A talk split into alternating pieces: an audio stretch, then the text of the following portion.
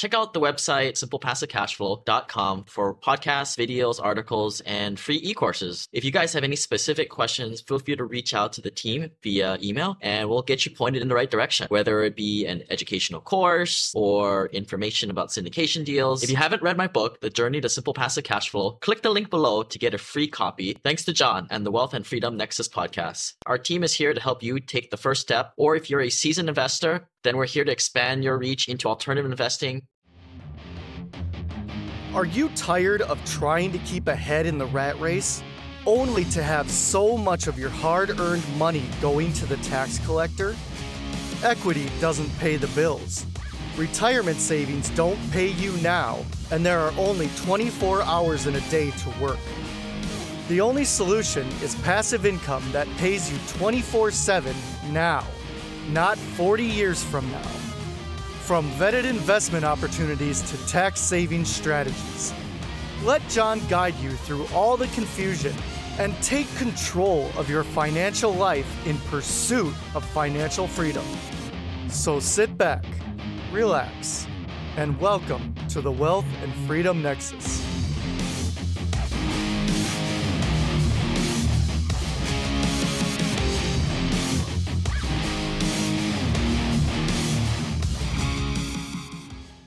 You know, for the most passive returns in real estate investing, I like to put my money with Freedom Family Investments, a team I personally trust because they pay me steady streams of cash flow, hassle-free, all while doing the things I love. Returns are better and more reliable than the stock market, up to 12%. I love that tax benefits offset capital gains or your W-2 income. For a little insider pro tip, knowing who to trust is key to success in investing. Freedom Family Investments has a perfect track record of paying their investors right on time. To learn more, text FAMILY to 66866. If you want to invest on autopilot with people I personally trust and with a team who cares about you reaching your financial goals, go ahead and text FAMILY to 66866.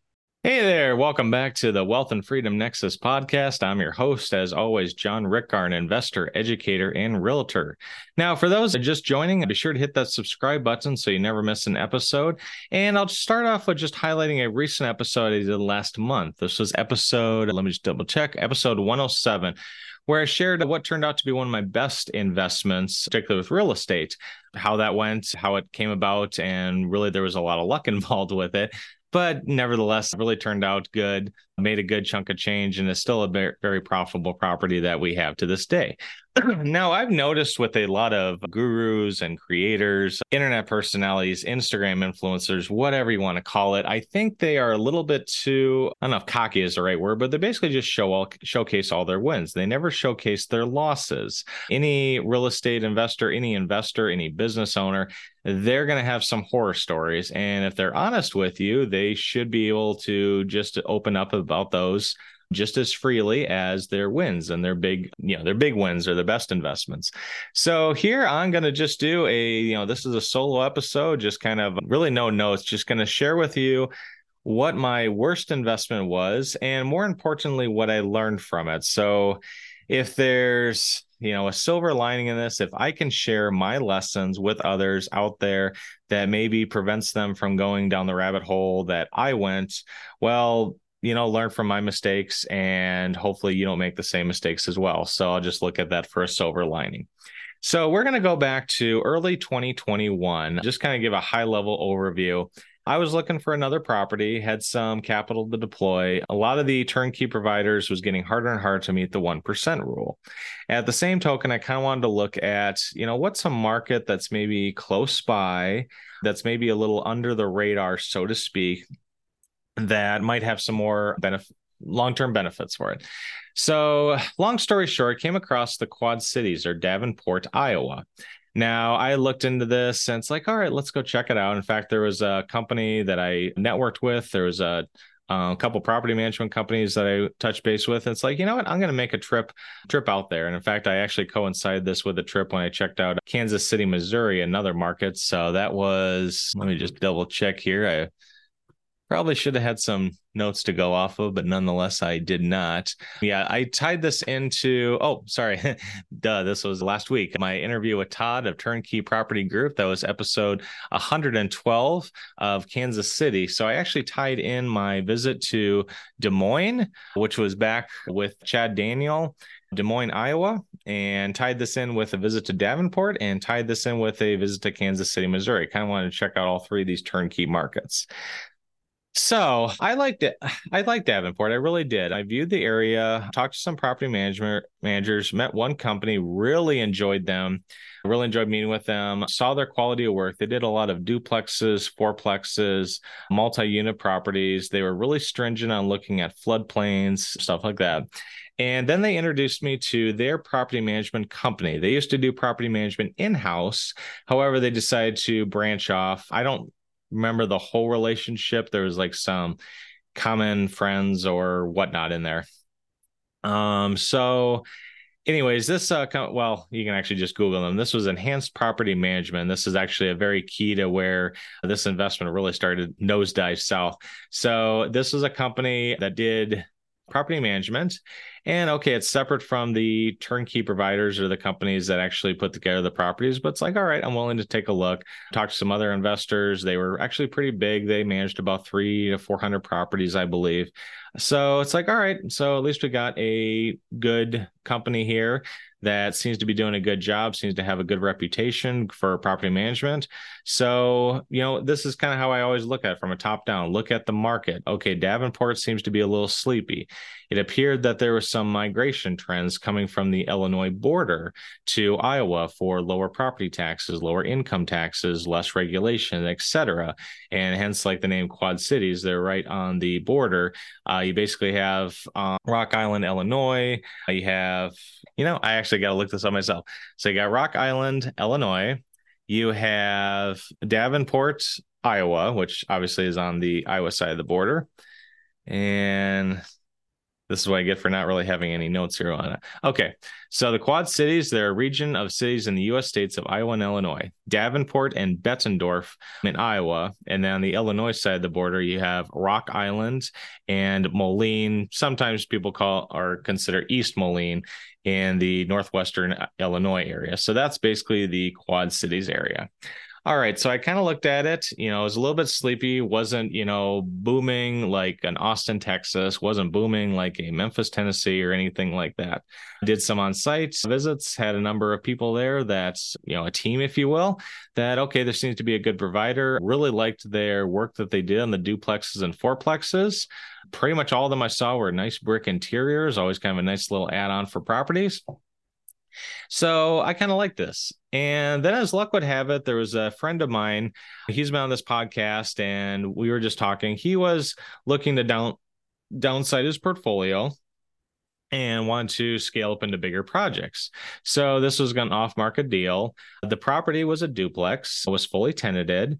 I had been under property management for quite a few years, interviewed the property manager, and I kind of looked at it, it's like, well, all right, I'm not really sold on this property management company, don't have like a warm and fuzzy feeling, but nevertheless, they seem to be doing a good job. It's fully tenanted. The numbers on paper make sense. It hits the 1% rule. I can make this work. It'd be a nice addition to my portfolio. And if the property management does not work out, well, I have a plan B to go into. That's always what I look at. It's like every time I'm in a market, yes, I like to have a plan A for a property management company, but what is a plan B? What's another one that I can move on to? So with that, that's kind of where things started and closed on this property late 2021. And soon after, that's where everything kind of spiraled out of control. So again, I'll share some of my lessons. Hopefully you can learn from my mistakes, but we'll get back into what all happened after that, after a word from one of our sponsors.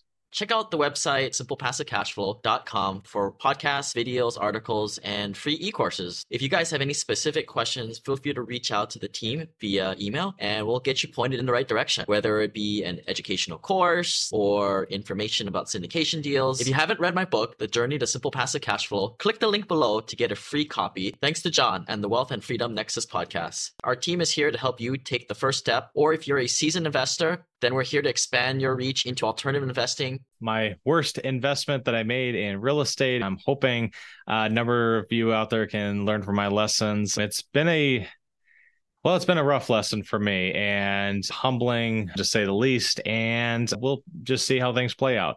So as I left off, we had closed on this duplex in 2021, had it under property management, was fully tenanted, and had a plan B involved. It's like, hey, if things don't work out well, I can switch over.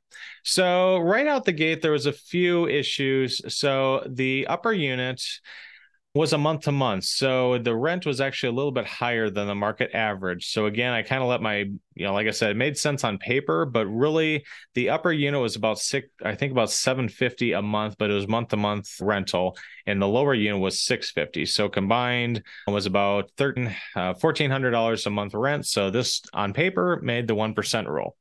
Now, what was interesting is, so the one that was going month to month ended up, I don't know what'll happen, but got some financial assistance and then got slowly paid up. And then the one downstairs, which was a long-term rental, they had stopped paying rent for a while. And the property management company is like, yep, I'm trying to get the collection or see if we can get them out with the eviction process. And it was kind of interesting. It's like, well, gosh, they've been paying rent for so long and now all of a sudden they aren't. Going, again, this is just kind of speculation and second, third hand stories, looking on the websites, looking on some blogs, bigger pockets. It looks like this property management company wasn't doing the best job. And a lot of people just stopped paying rent. It's like, hey, I need you to fix this, or I need you to do that before I pay you rent. And unfortunately, the owners get stuck with this because it's like, hey, I still have bills to pay. If they're not paying the property management company can't pay the owners. And that can be an issue. So, and then in conjunction, I just was not happy with this company. Never got copies of the leases, had asked for, reports, profit and loss statements. Do we have snow removal? Do we need to get that done? Are there any outstanding issues? What's the status on the tenants? Have they given ETA? I just had so many unanswered questions, left voicemails, emailed, and talked to the operations manager. And then he just blew out back at me and just said, hey, how dare you blast out on me and how dare you demand all this of me? And I can't remember somewhere I got the email, but he was just turning into an absolute asshole. It's like, look, I am the owner of this property. I have asked numerous times for all this documentation and everything, and you just haven't given it. So long story short, we closed on the property end of October 2021. And about January, it's like, you know what? I'm not getting a good feeling with this. They did finally get both tenants out. Okay, now we got a vacant property, so it's not even up to tenancy standards. All right, back to plan B. Like I said, I had a plan B, another property management company in the wings. So I decided, all right, I'm not too happy. It's been 2 months. I need to go with my plan B for a property management company. So this is around February. It's like, all right, the tenants are out. It is a vacant property. Okay, so the mortgage, the insurance, the taxes, everything is coming out of my pocket. There's no income coming from this, but can start fresh. We're getting into spring and hopefully we can get this going. So with any move out, there was some damage to the property, had gotten some quotes. And it's like, John, we got some, bills that need to be paid, the water, the natural gas, whatnot. And then with some damages, came to about $5,500. So I have shifted over to this new company. This was Enhanced, which had filed for bankruptcy. So, and actually just pulled out this. So on March 8th, so this is about 4 months after I acquired the property, sent about $2,000. This was for some unpaid bills, pay for the utilities that were now obviously in my name since the tenants weren't paying for them. And then the $3,500 on the 14th of March, that was to go for the quotes for replacing some window panes, new carpet. There was an interior door damage, basically just get them turned.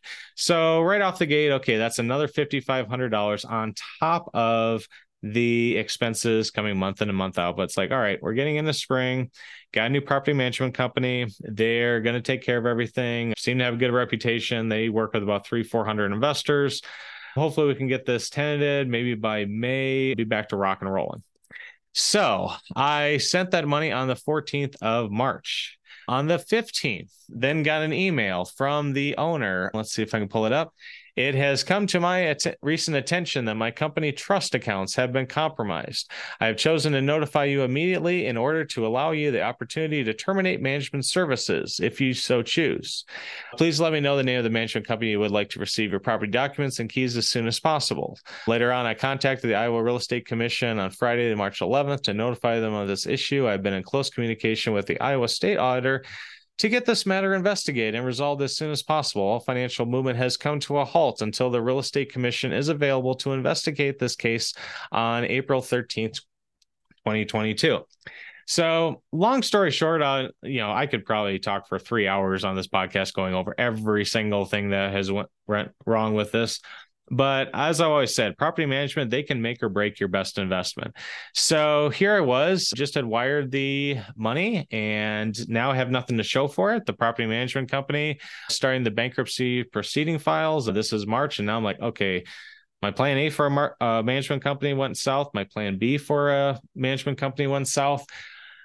Now what do I do? So then I reached out. Like I said, I met with a few people and they referred me to another property management company and they were, shall we say, kind of tasked with picking up the pieces. I think they picked up a good 20 or 30 properties from this enhanced bankruptcy to hopefully get them, back on their feet.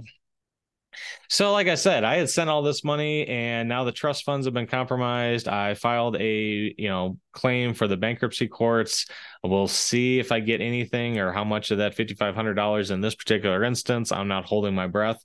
But then with property management number 3, and this is now April of 2022, it's like, okay, in 4 or 5 months, I'm on my third property management company. So now we're trying to pick up the pieces. Now we're trying to see what's all going on. Then we found out there was an issue, a lot of finger pointing, never could get a straight answer. But in the winter, the heat was shut off. Again, a lot of finger pointing, if it was the tenants, if it was the company, if it was the management company, just a lot of things going on. But caused some damage to the pipes. And then they turned the pipes back on in spring, obviously had some leaks. Thankfully, most of it was contained to the basement, which is unfinished, but need to get new piping and need to get all that fixed. And so that was another $2,000, $3,000 for doing all of that. And then, like I said, okay, we still need to turn these units. So now that the trust funds have been compromised by the second property management company, now the third property management company, it's like, well, we need to turn the units. So I had to wire them it was like $4,200 for the same quote for carpet, door, paint, fixings, all that stuff for both units again. So right out the gate for turns, that's another $10,000, $2,000 for fixing the pipes. That was an issue. And oh, by the way, month after month, I'm paying the mortgage, I'm paying the insurance, I'm paying the taxes because there's no cash flow coming in from this. So we get that, have these other issues. There were some issues with the neighbor. There was a kid that was like throwing rocks at neighboring windows. That was relatively minor, but that was like another $80 window pane that had to be replaced on my dime. So then the property management company I was working with, thankfully, done a pretty good job. Contacted the city, contacted the owner of the neighboring property. It's like, hey, you got to do something with this tenant, and they got evicted. So then I mentioned all these issues, all these hassles. We finally had the lower unit rented. This was about November of 2022. So it's like, okay, one unit down, one to go. And fast forward May of 2023, got the second one. So we're actually fully back to tenancy. However, the rent income is lower than what I initially projected. Again, one was on a month to month and right, wrong, or indifferent. The rents just kind of got compressed. There was a lot of options available for tenants. So got to the point of just take what I can get. So finally closed on this end of October of 2021. And by May of 2023, finally got the property fully tenanted. So everyone talks about, plan for 5 to 10% vacancy per year, basically had very little occupancy for over a year. So that was definitely a big strain on the budget, went through a lot of reserves, went through a lot of credit lines just to try to stabilize this. And, it just gets to the point that, all right, sometimes it's better just to cut your losses. I decided to backtrack and pull from the Davenport market. I don't think there's a lot of people out there that can share stories of going through so many property management companies and so many issues with that. And so right now, my duplex on Davenport is on the market. I'm hoping by the time this episode airs, maybe it's sold and It's like I said, it's been a learning experience. It has been my worst investment. And if I could go back to 2021, I would never would have purchased this property. However, I will just end this on a silver lining for a couple of things that I have learned. And if you're listening to this, hopefully you can just take notes, learn from my mistakes. In the beginning, trust but verify. I should have pushed for getting copies of the leases, profit and loss statements, operational expenses, everything before I signed on it. I just had a little bit too much trust. And to be fair, the previous owner, he thought everything was fine too. In fact, there was one situation we found there was a little collections that I'm trying to remember here. For investors seeking DSCR financing, check out TimothyHero.com. The guy has closed over 150 DSCR loans in the last 2 years and has been appearing on podcasts and written about by journalists. He's well connected with some of the best lenders in the game and can get you the financing for your rental properties. So the property management company collected money for like the city, water, sewer, et cetera, from the tenants, and then they're supposed to pay the city. Well, in this case, they didn't and put a small lien on the property. So when property taxes came up in September 2022, I was wondering like, well, why are the taxes quite a bit higher than last year? And then sure enough, found out, okay, they collected money, they didn't pay it. Neither one of us had any luck with collecting that. And, you know, when you're talking a few $100s, it just doesn't really make sense to go to small claims courts, whatnot. So there was that issue. In conjunction, I would give a little word of advice. Contact all utilities and stakeholders and see if there's any outstanding payments before you close on a property. And I say that because if you do close on a property, you know, you get title insurance, you have a title search, are there any liens on the property? There is a narrow window where, say, if a bill isn't paid, depending on the jurisdiction, depending on the area, the company in question, if it's under 90 days, usually it isn't considered delinquent. So if it's 30 to 90 days past due, once it hits 90 or 120 days, then it becomes delinquent. Then you can put a lien on the property. Depending on that time frame and depending on when the title company is doing the search, that still may not show up. And in this case, I had one of those that didn't, that the property management company did not pay what they were supposed to pay, but it did not show up on the title search. So another thing, like I said, just trust and verify all the numbers. With that, I'm reminded of a quote by Matt Terrio, who is on this podcast as well. He always said it's better to let a good deal go than be stuck with a bad one. And boy, has that come, you know, to fruition. I know I'll get past this. I know this will be the learning experience of a lifetime, but it definitely sucks. I know I don't even want to sit down and calculate everything I'm out. I'll let my accountant handle that, but I just know I'm going to get more pissed off if I total up all the money we've lost out on since I got this. But I know it's, I would say easily $30,000, if not more. So with that, going into number 3 thing that I learned. Don't let FOMO or fear of missing out win. I will admit, I let my emotions get in the way. It's like I was hungry for another property. I was hungry for something that met the 1% rule. And again, this property did. On paper, it looked very good. I was like, all right, I'm not going to have this dead equity. I'm not going to have this dead capital. I'm going to be putting it into a cash flowing asset, and then I'm going to put my money to work.